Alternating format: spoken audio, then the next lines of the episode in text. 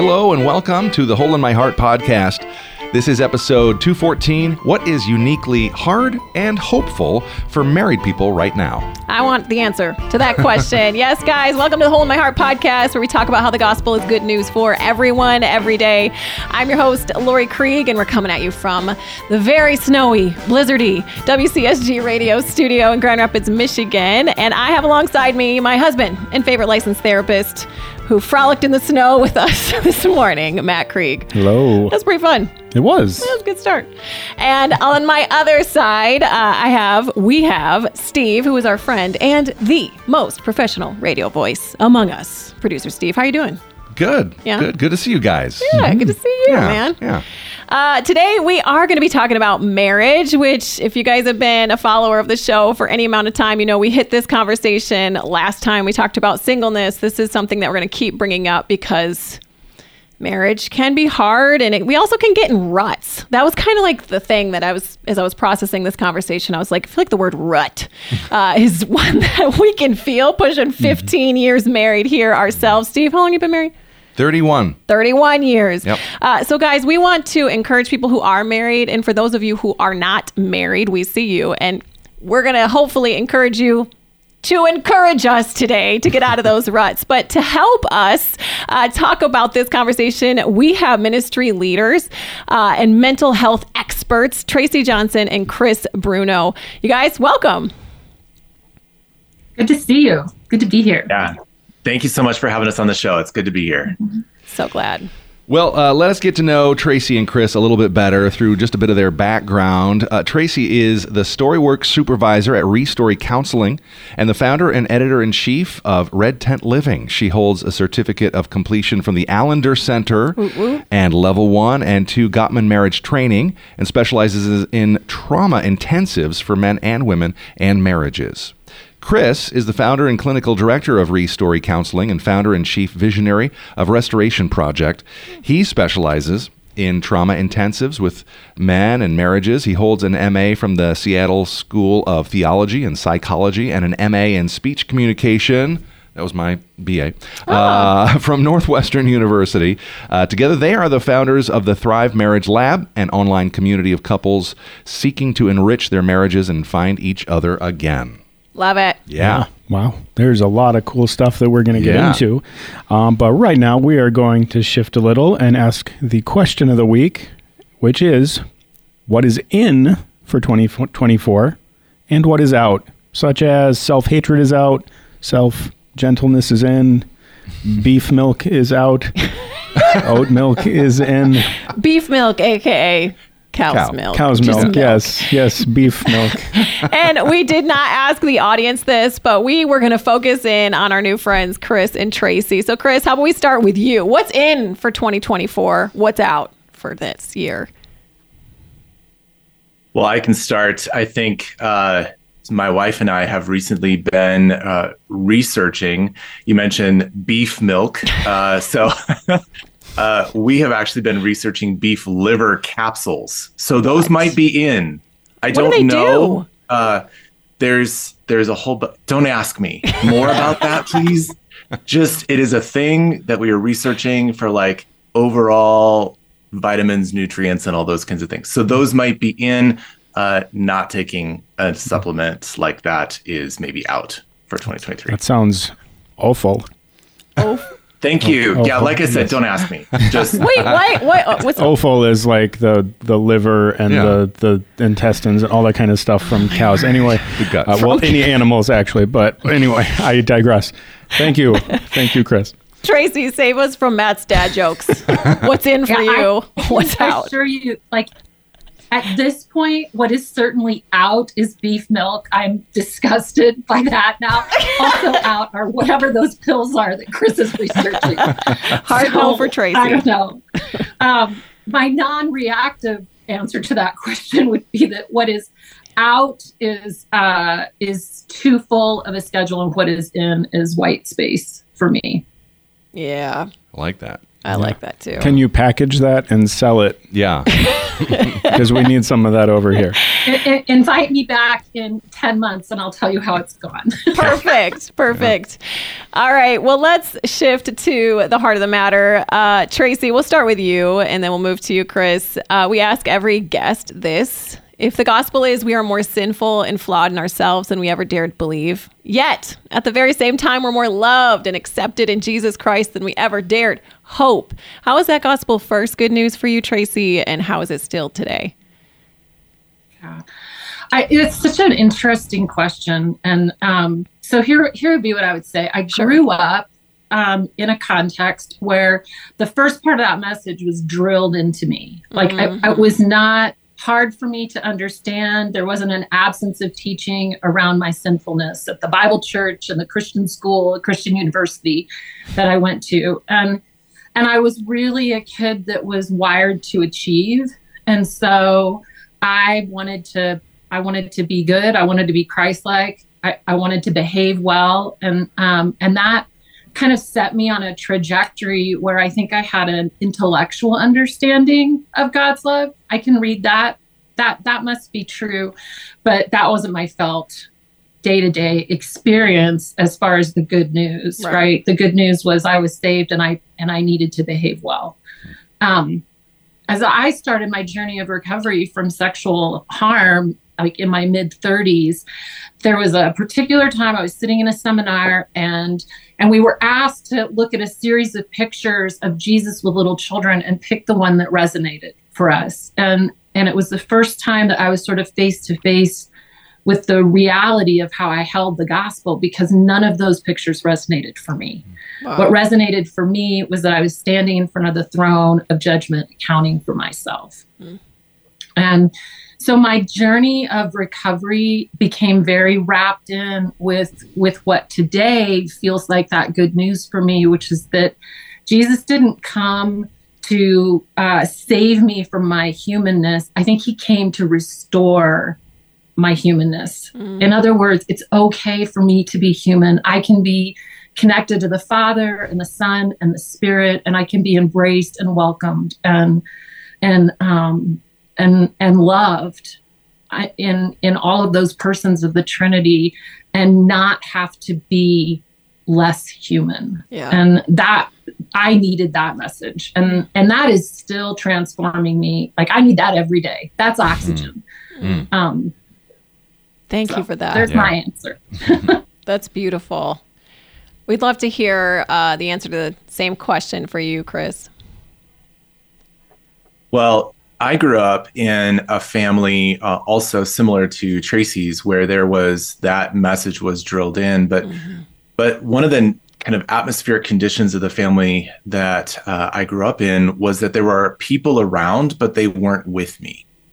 So uh, I have one older sister. Uh, there's only the two of us in the family, and she, uh, from birth, uh, was mentally and physically uh, disabled pretty significantly, uh, to the degree that she still to this day, you know, she's five years older than me, but she operates at about a one to two year old level, uh, and so the focus of the family that I grew up in was really on her care, her well being. And then five years later, I show up on the scene. And so the three, my mom, my dad, and my sister, they were very focused on them. So I was, I was around people, but uh, I, no one was with me. And so for me, I firmly believe that the gospel is a gospel of withness, to be with, that God longs to be with us, uh, and we long to be with Him. And so, as a as a boy, I experienced the the lack of withness, and as I grew into my faith, came to know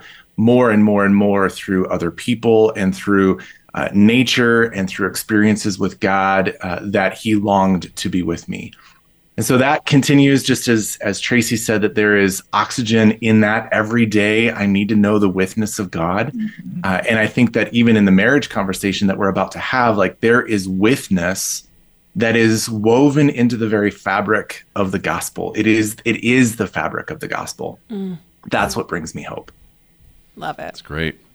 Uh, so, speaking of uh, the work that you do and this uh, conversation we're going to have, can you just start out, uh, Chris, by telling us, like, just what is it that you do, um, and like how that places you in the marriage conversation? And uh, Chris, um, after after Chris, Tracy, maybe kind of give your your spin on that as well. Sure. Well, uh, so both Tracy and I work with couples in marriage counseling, uh, and that's individually, that is in some group counseling settings. We mentioned intensives in the intro. So we do that work and have been doing that work for quite a while. Uh, back in 2020, we launched something called the Thrive Marriage Lab, and that is uh, an online community of people that are, are looking to enrich their marriage. And so together, Tracy and I guide and lead and teach that and we coach couples uh, from a place of disconnection into a place of deeper intimacy and connection with one another. Hmm. There you go. I don't know that I can say a whole lot more than that. yeah. How did you guys connect? How did you two connect? Hmm. I, well, I can answer that. So, uh, Chris's wife, Beth, who is also part of our founding team, it's the three of us for the Thrive Marriage Lab. Beth began writing for Red Tent Living, uh, gosh, probably in 2014, 15, maybe probably 2015.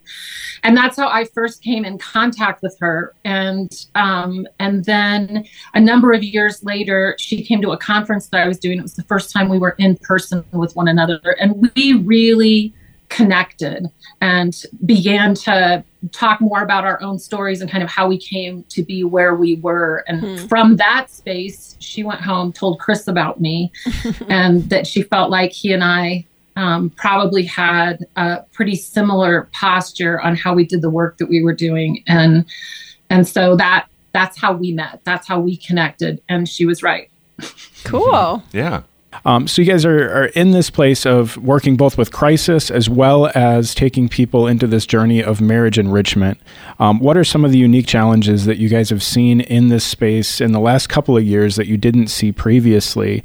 Um, and how are you getting people to move into more of a place of thriving? And Chris, we'll start with you, and then we'll we'll go to Tracy. Yeah, I think that's such a great question. In in the last couple of years, I feel like where we have seen uh, couples move is into a into a devolution of trust. Okay, mm-hmm. and what I mean in that is that people have stepped away from a posture of generosity towards their spouses into a posture of protection, and that's again a general over you know a general statement there, but uh, it feels like over the last couple of years this this feeling of like we are in this relationship together versus we are in this relationship for our own selves. Mm-hmm. I feel like that level of distrust has begun to kind of permeate our culture in general, and then it has seeped into marriages uh, and other relationships too. But uh, but into marriages to the point where it's like I need to be in this for me and uh, more than I am in this for us. And so that lack of generosity towards one another has been a shift, I think, over the last three, four, five years. And, uh, you know, COVID had something to do with that. I feel like the general overall kind of nature of the world in the last several years has had uh, something to do with that. What we understand marriage to be and the marriage covenant to be and the shifts in culture around that. I feel like that has been some of the genesis of what we're seeing in the work that we're doing with couples. Hmm. Wow. Tracy, what would you add to that? Uh, I think I would add um, it, it in particular when we think about the couples that we're seeing that come to the Thrive Lab, because the Thrive Lab isn't isn't for couples in crisis or it's not designed to address acute trauma. The Thrive Lab is is really a space just for sort of the regular run of the mill couple that is experiencing some sort of lack of flourishing in their marriage mm-hmm. right and so i think what what i have found with the couples that we're working with and it goes i think dovetails with what chris was saying was that they are just profoundly disconnected and incredibly lonely mm. and i you know the surgeon general's report that came out in may about the greatest you know mental health crisis that we're facing as a country is actually tied to loneliness. I think we're seeing the manifestation of that in the couples that that are coming to us. And so you've got that. I'm so lonely. How can i be so lonely in this marriage? I, I feel so disconnected from you and i'm not Mhm. supposed to feel that way. And then you couple that with this sort of you know mistrust, distrust, and you've got the recipe for people living in a in a home together feeling like this is not what marriage is supposed to be but really without tools to try and you know bridge that disconnection um, that is feeling so acute for them Chris, what would you say? Because, like, I'm literally married to a mental health therapist. I read books on marriage and stuff all the time. And I was like, oh, I could totally relate to, like, it's so easy. Like, the rut, the mm. drifting. Like, it's so easy to move into your separate corners in the living room on your phone, not engaging. So, Chris, can you help us, like, how, if you see that, sort of um, lack of openness and generosity, that sort of loneliness, where do you begin with a couple? one of the things that you'll hear us say often is that the Thrive Marriage Lab and what Tracy and I and Restory is all about is helping couples understand the why behind the what. Hmm. Why behind the what. And so there is this aspect of it's not just teaching people some uh, new ways of engaging, giving some tips or techniques of communication, uh, helping them practice some some practical things. Yes, we have some very practical things, but it's not going to come at that top level of just find some new ways to get off your phone, set an alarm to Yeah. connect, like those kinds of things. The why behind the what is is really looking into the deeper narratives that each of you as an individual bring into the marriage and how how you are when you are sitting on either side of that couch how are you actually trying to survive the experience of disconnection? Mm-hmm. And you learned how to how to survive that experience of disconnection in your relationship by some protective measures that that worked for you growing up that are now being embodied again in your relationship. And so as we work with couples it's it's helping on some of those practical levels yes but then getting into the deeper narratives the stories that each of you bring into into the present into the relationship that have continued without being addressed and tended to uh, and that is really what we're about is tending to the broken hurt lost wounded narratives that you bring into the relationship uh, and and helping you as a couple connect over those stories rather than allow those stories to be something that cause disconnection. How can the narratives the stories bring you closer together when you can find one another in those places uh, rather than allowing them to to keep you on both ends of the couch Uh, so I've been married a little bit longer than these guys, and uh, you know we have peers. Um, we have seen uh, marriages dissolve. You know, we've seen marriages. There's there's friends we have right now that are roommates at best. You know, there's a, a, a, a hostility there, and it's it breaks our hearts. And uh, so I I just wonder, like, can you um, speak to I don't know if there's any kind of like different way that you approach um, a marriage that has gone, you know, more than just a few years uh, in with that rut and uh, is in maybe more of a crisis place. Uh, it, how how do you I guess work with th- those couples maybe differently? It, mi- it might be a subtle difference. I don't know. Um, they're in that place versus just you know kind of like trying to get over a little like trying to get over loneliness, but more it's hostility. Yeah, I, so I'll pop in. I um I, I think I think what's important to remember is that you know most of the time when we sit with couples, they, even that have have found themselves in that state, it's ne- rarely does somebody say, you know what, I just I really just can't stand you. I hate you. I don't want to be in this relationship anymore. right? Generally, what we hear is like, I feel so disconnected. I, am not sure you still care about me. Mm. I, I don't know what we're doing anymore you know mm. and and i think at the at the core of that is that we we want to be known we feel lonely because we don't feel known.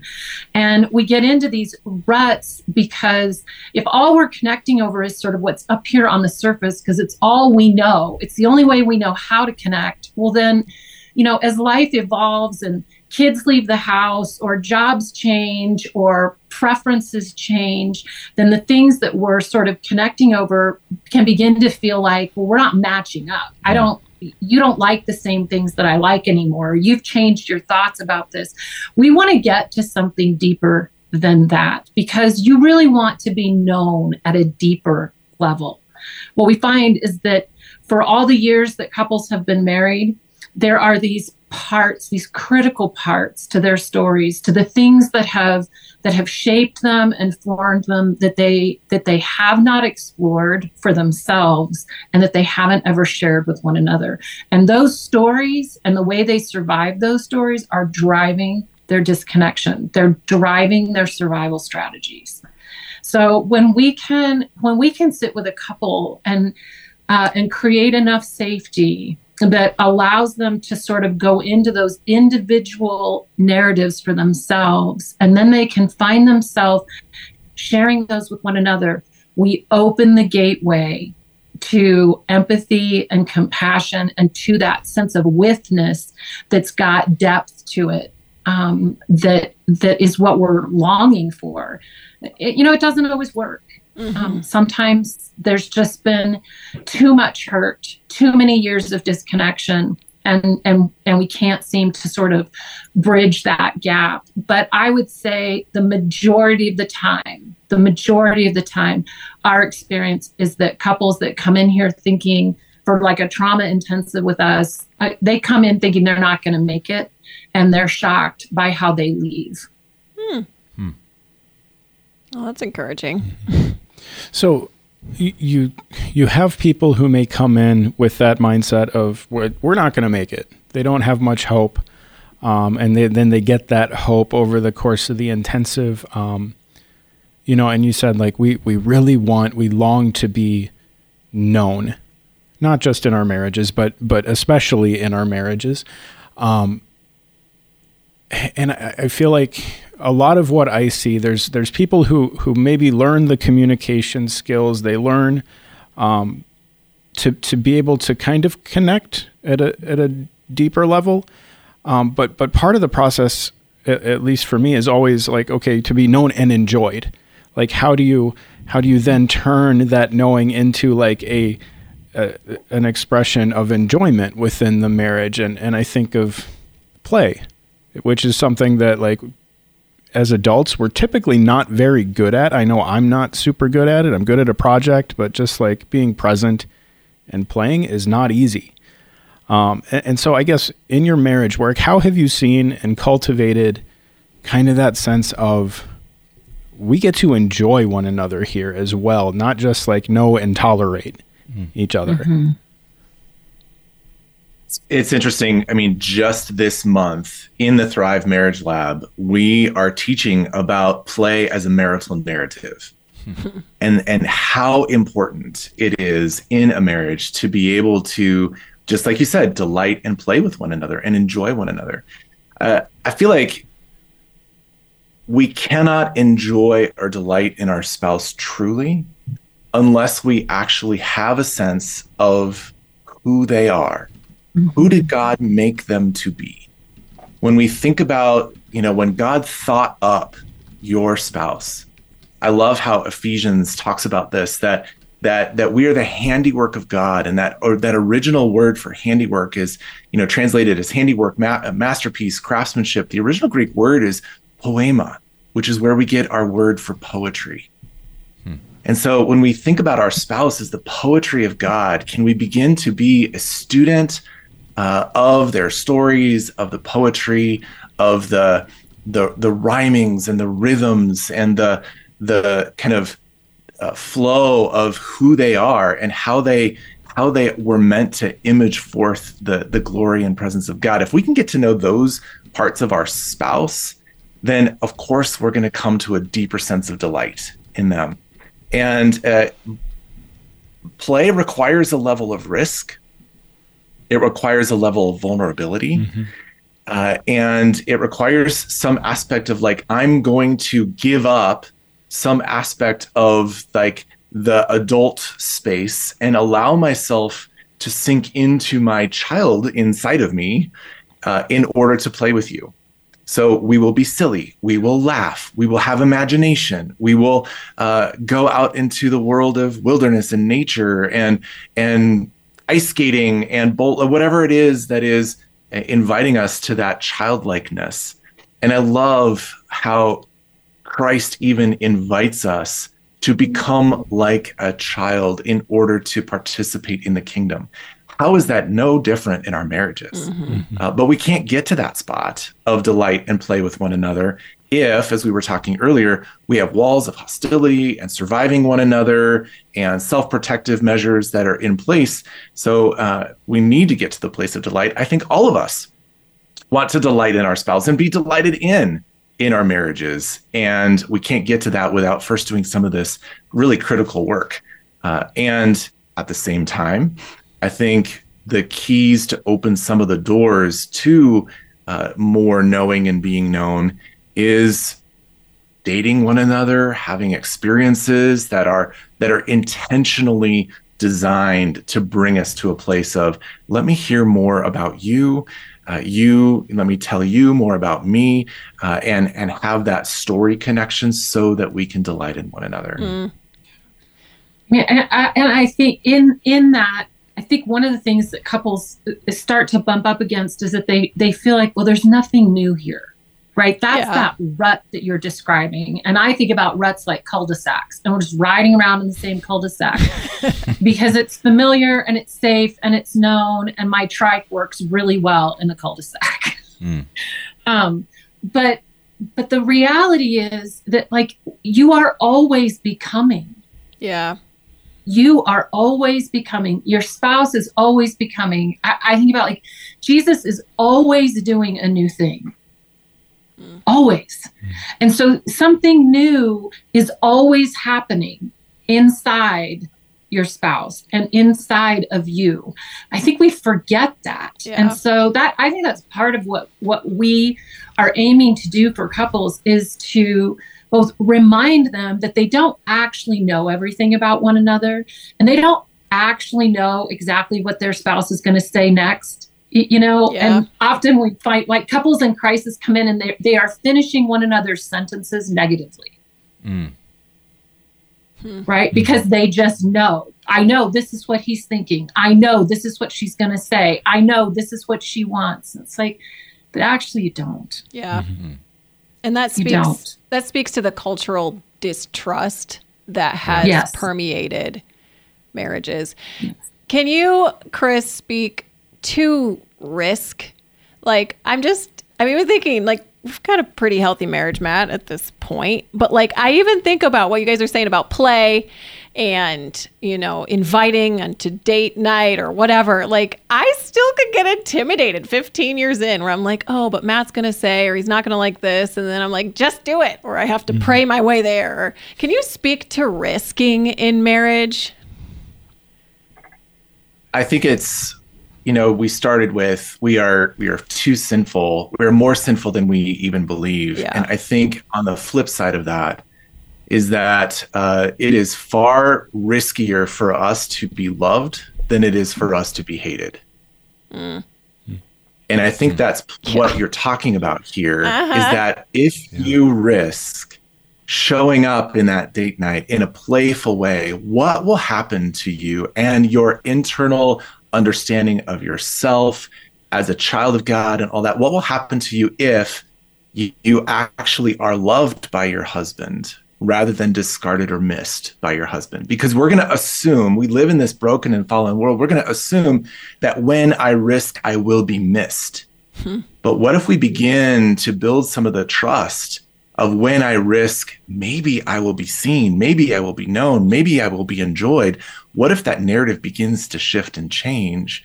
Uh, and now I can go like, oh, it is actually like water to my soul that my spouse is enjoying me in this mo- moment, and it's it's shifting the narrative of how I have come to understand myself in the world. That I think is is risk, and and one of the things that that we have as a resource to people is we've put together uh, these uh, a year of good dates which is a free resource that people can sign up for. And uh, huh. they are they are dates that are designed to bring you into uh, a place of story sharing and play with one another. Uh, because i think you know you just go out for dinner and go to the movie and you kind of have one of those cul-de-sac dates of like hey we we talk about the kids or we talk about the finances or we you know we we don't have anything to talk about uh, and maybe there's nothing more to discover about your spouse as as we might assume.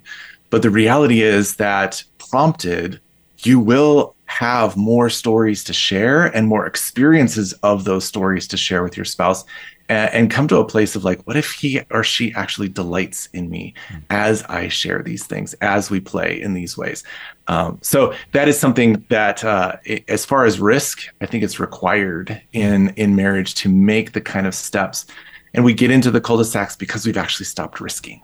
Hmm. Ooh. So, uh, just curious question here, because um, you have this year of good dates. Like, is this something that single people could also use to to deepen deepen friendship connection, or is it something that is more geared toward the romantic type of relationship?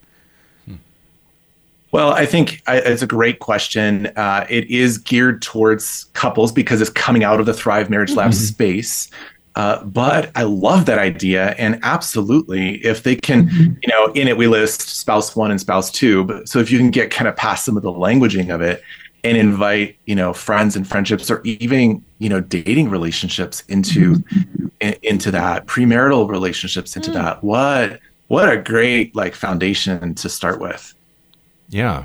Uh, so I'm I was thinking similar, kind of maybe building on that. Um, how can how can we as the church kind of help with some of these principles, help one another, and I don't mean like pastors or church ministry programs. I mean like the beautiful, diverse body of Christ. How can we help one another uh, in in our marriages, and maybe even single people being involved in that? Often, I I know that. Um, for uh, people of my age, uh, we tend to have this mindset of, as a married couple, we need to, um, I don't know, in some way exhort or encourage our single friends. But it also goes the other way. You know, how can the beautiful, diverse body of Christ help us as married people through what you're talking about? Kind of put you on the mm-hmm. spot, but uh, what do you think? I, you know, I think I think that one of the most helpful things is uh, is setting aside your help.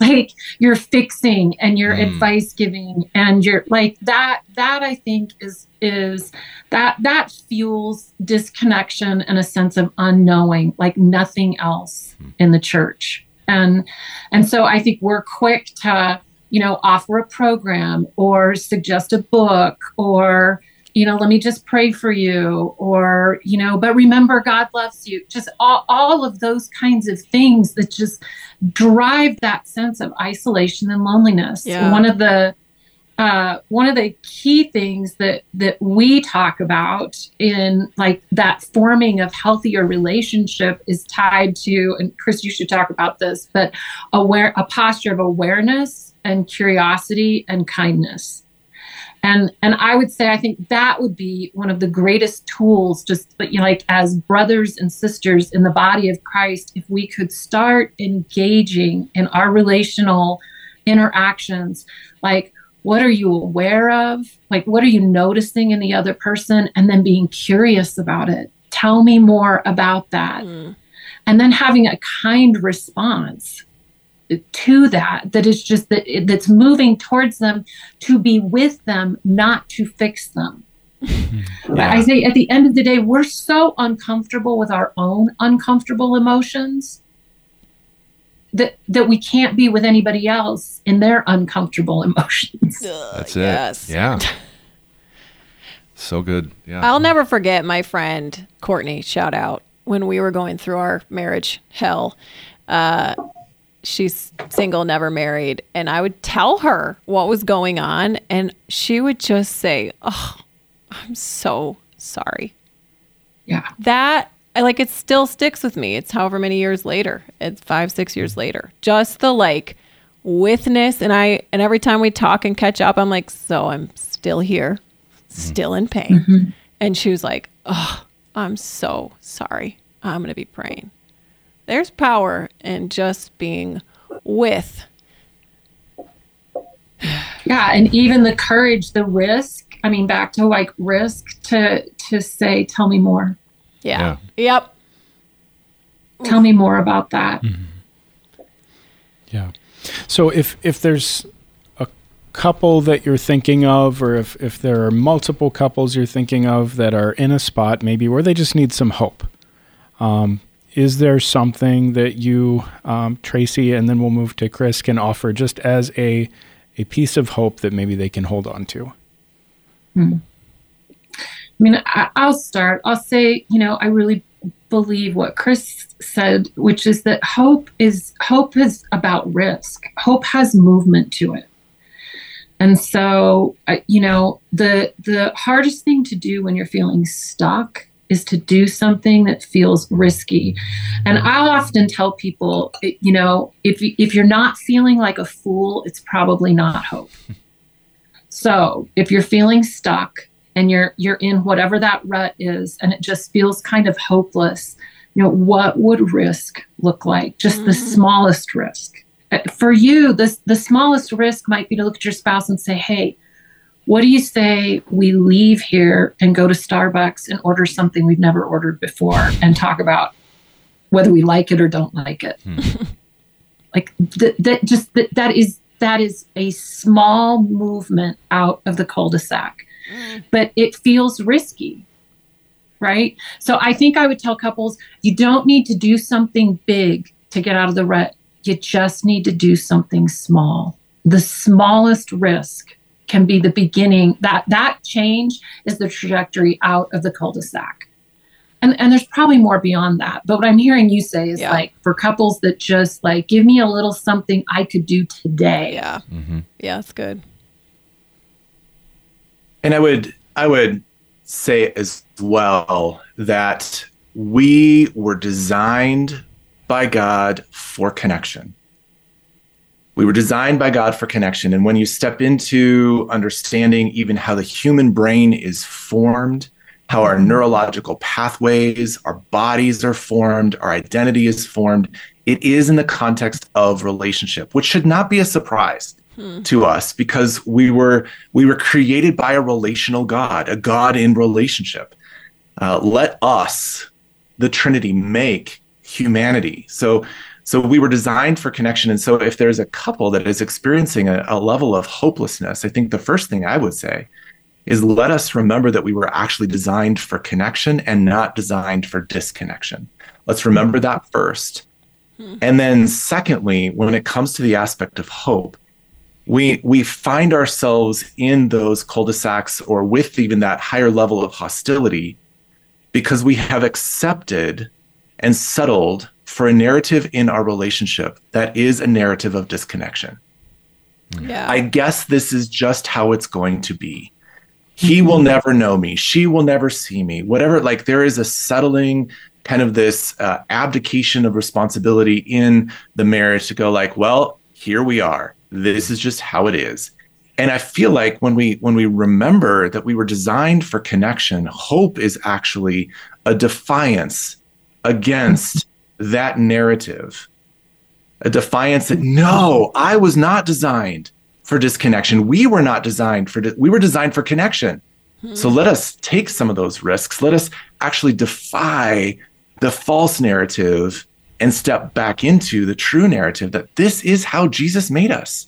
And he gave us one another to find one another here. Let's defy that narrative and hmm. and and move more into and take the risks and go to Starbucks and get something ever ordered before because there is something far more at stake here than just uh, another night where we're sitting on the couch looking at our phones. Preach, Chris. Yeah. That's good. Yeah. Man, guys, thank you so much. Uh, clearly, you are a bottomless well of wid- wisdom together, and I can see, um, Chris, why your wife connected the two of you in order to advance the kingdom in this space. Uh, so we will link to your Thrive Marriage Lab, to uh, the Good Dates link, which could also be used in friendship and premarital work and dating. Uh, but just thank you for sharing really encouraging us. I felt myself being like wanting to just touch Matt, which I'm not a touch person, and give him a little hug. I'm, like, I'm going "Oh, to call my wife as soon as we're done Yeah. here and similar. Yeah. So thank you so much for sharing and uh, encouraging us today. Absolutely. having- It's great to be with you. Yes. All right, we'll be in touch. Man, that was a great conversation. We're going to send them off onto uh, their next things and we're going to reflect together. so, what did you guys think? Steve, you want to start? Yeah, what stood out to there you was from so the combo? much. I, I, I really think the first thing that really uh, struck me was when they were talking about um, just, I guess, giving credence to our stories um, and our ways of coping with our stories. you know, so our past and then our present situation that's kind of shaped as a reaction or a response to our past and um, and knowing that about each other and then you, you know having empathy in that i feel like i'm um, i'm just feeling strongly right now with and i'm gonna stereotype but guys my age middle-aged guys who kind of have this like doesn't matter doesn't matter I- I- it's you know like they just live in Like the past. denial The past is the past. Don't matter. Just living in denial of the story Yep. and um so just are not willing to go there and i think a lot of wives kind of want to have empathy for that and again i'm generalizing Yeah, i shouldn't yeah, do that uh, but i just see it Yeah. um and I, I sometimes am guilty of it myself Mm-hmm. and so i just i don't know like i just want us to acknowledge that and like maybe more importantly but maybe not i don't know maybe equally importantly acknowledge how we're um, coping with it in unhealthy ways Yeah. uh, and just like acknowledge it just and and then have that empathy for one another i feel like a lot of couples could really um, be helped by that I love that, Steve. And you are a good model of that. You say you've done the hard work and are, I'm sure, still doing the hard Yeah. work of saying, no, my past does affect my present. I'm going to be real about that. Let's work on today mm-hmm. so the future can be different. right right. yeah Thank you for that. Matt, mm-hmm. what would you add? Yeah, I really liked when we were talking about play and how they said, yeah, play is risky ah. and mm-hmm. it causes us to have to kind of go back into this childlike state, which is also something that, that God has called us into, um, just in relationship with Him, to be childlike. And um, that is something I'm not super good at. At risk At, at, or play? at childlikeness. I feel like you're super good at that. some some Yeah. in some ways and sometimes but i feel like it's it's an effort to like yeah if i've got a ball and i'm throwing it back and forth whatever that's that's fine that's easy but like to actually like relationally interact and emotionally interact as a child i, I feel like is is very very difficult i can do stupid stuff don't worry about that like the activity itself is easy But to have your heart Yeah. in a risky, playful state Mm-hmm. is hard for you. is difficult I relate to that. Gwen, our oldest, told me this week, she's like, saw me being goofy with our youngest son, who's four, and she was like, We don't always see your goofy self, mom. And I was like, Ugh, she's right. It is risky. And I think that's my takeaway too is again, to restate what we just said, is I'll look at Matt on the couch and I'll think, maybe we should do something. We should not do exactly what we're doing, just sitting here on our phones, right? And that gets scared. And like, what's Matt gonna do? I don't know. But that's like where Chris was talking about the enemy, the real enemy that we have, whose desire is to steal, kill, destroy, divide. Mm. And so the risk of getting some random drink at Starbucks or doing something silly mm-hmm. All right. Well, we're going to wrap it up. Uh, thanks, guys, for listening. If you have any questions, comments, concerns, you're welcome to email us at podcast at lorikrieg.com. Find us on the Hold My Heart podcast Facebook page. That's right. We're on Facebook still. uh, but if you look for Hole in My Heart, you got to answer a couple questions and we'll let you into the group. Uh, about 500 plus strong at this point. point, And you can also email me well, message me on Instagram. Just find me, Lori Krieg. But we do have a question of the week where we will ask it on the Facebook and the Instagram. What was your childhood favorite cereal? Your favorite cereal oh. as a kid, what was it? I'm going to go with Captain Crunch the kind, the like little circle peanut butter balls. I don't even know if they make them anymore that rip your mouth up so mm-hmm. good. It hurts so bad, but it hurt tastes so good. what about you, Steve? Uh, I've got I've got a few different categories, so it's hard to like narrow it down to one. I'm gonna say Lucky Charms. Oh yeah, just the marshmallows like our kids, or well, all of it. No, back in those days that wasn't an option. Yeah, yeah. I had to finish the whole thing, yeah, but the, the marshmallows were what made it. Oh yeah, yeah. Yeah. Matt? Yeah, I would say Cocoa Pebbles about three bowls in when the milk is super yes. chocolatey. Three bowls in. Oh yeah.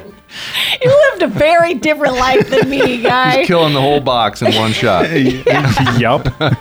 no wash question. It, wash it down with a Hershey's bar and milkshake. Guys, we want to hear from you. What's your favorite childhood cereal? Uh, you, again, can find us on all the socials. Thank you, though, again, to Tracy Johnson and Chris Bruno for joining us today. Big thank you to WCSG for hosting us, and the Zach of all trades for being the Zach of all trades, and his intern Delaney, who is also awesome.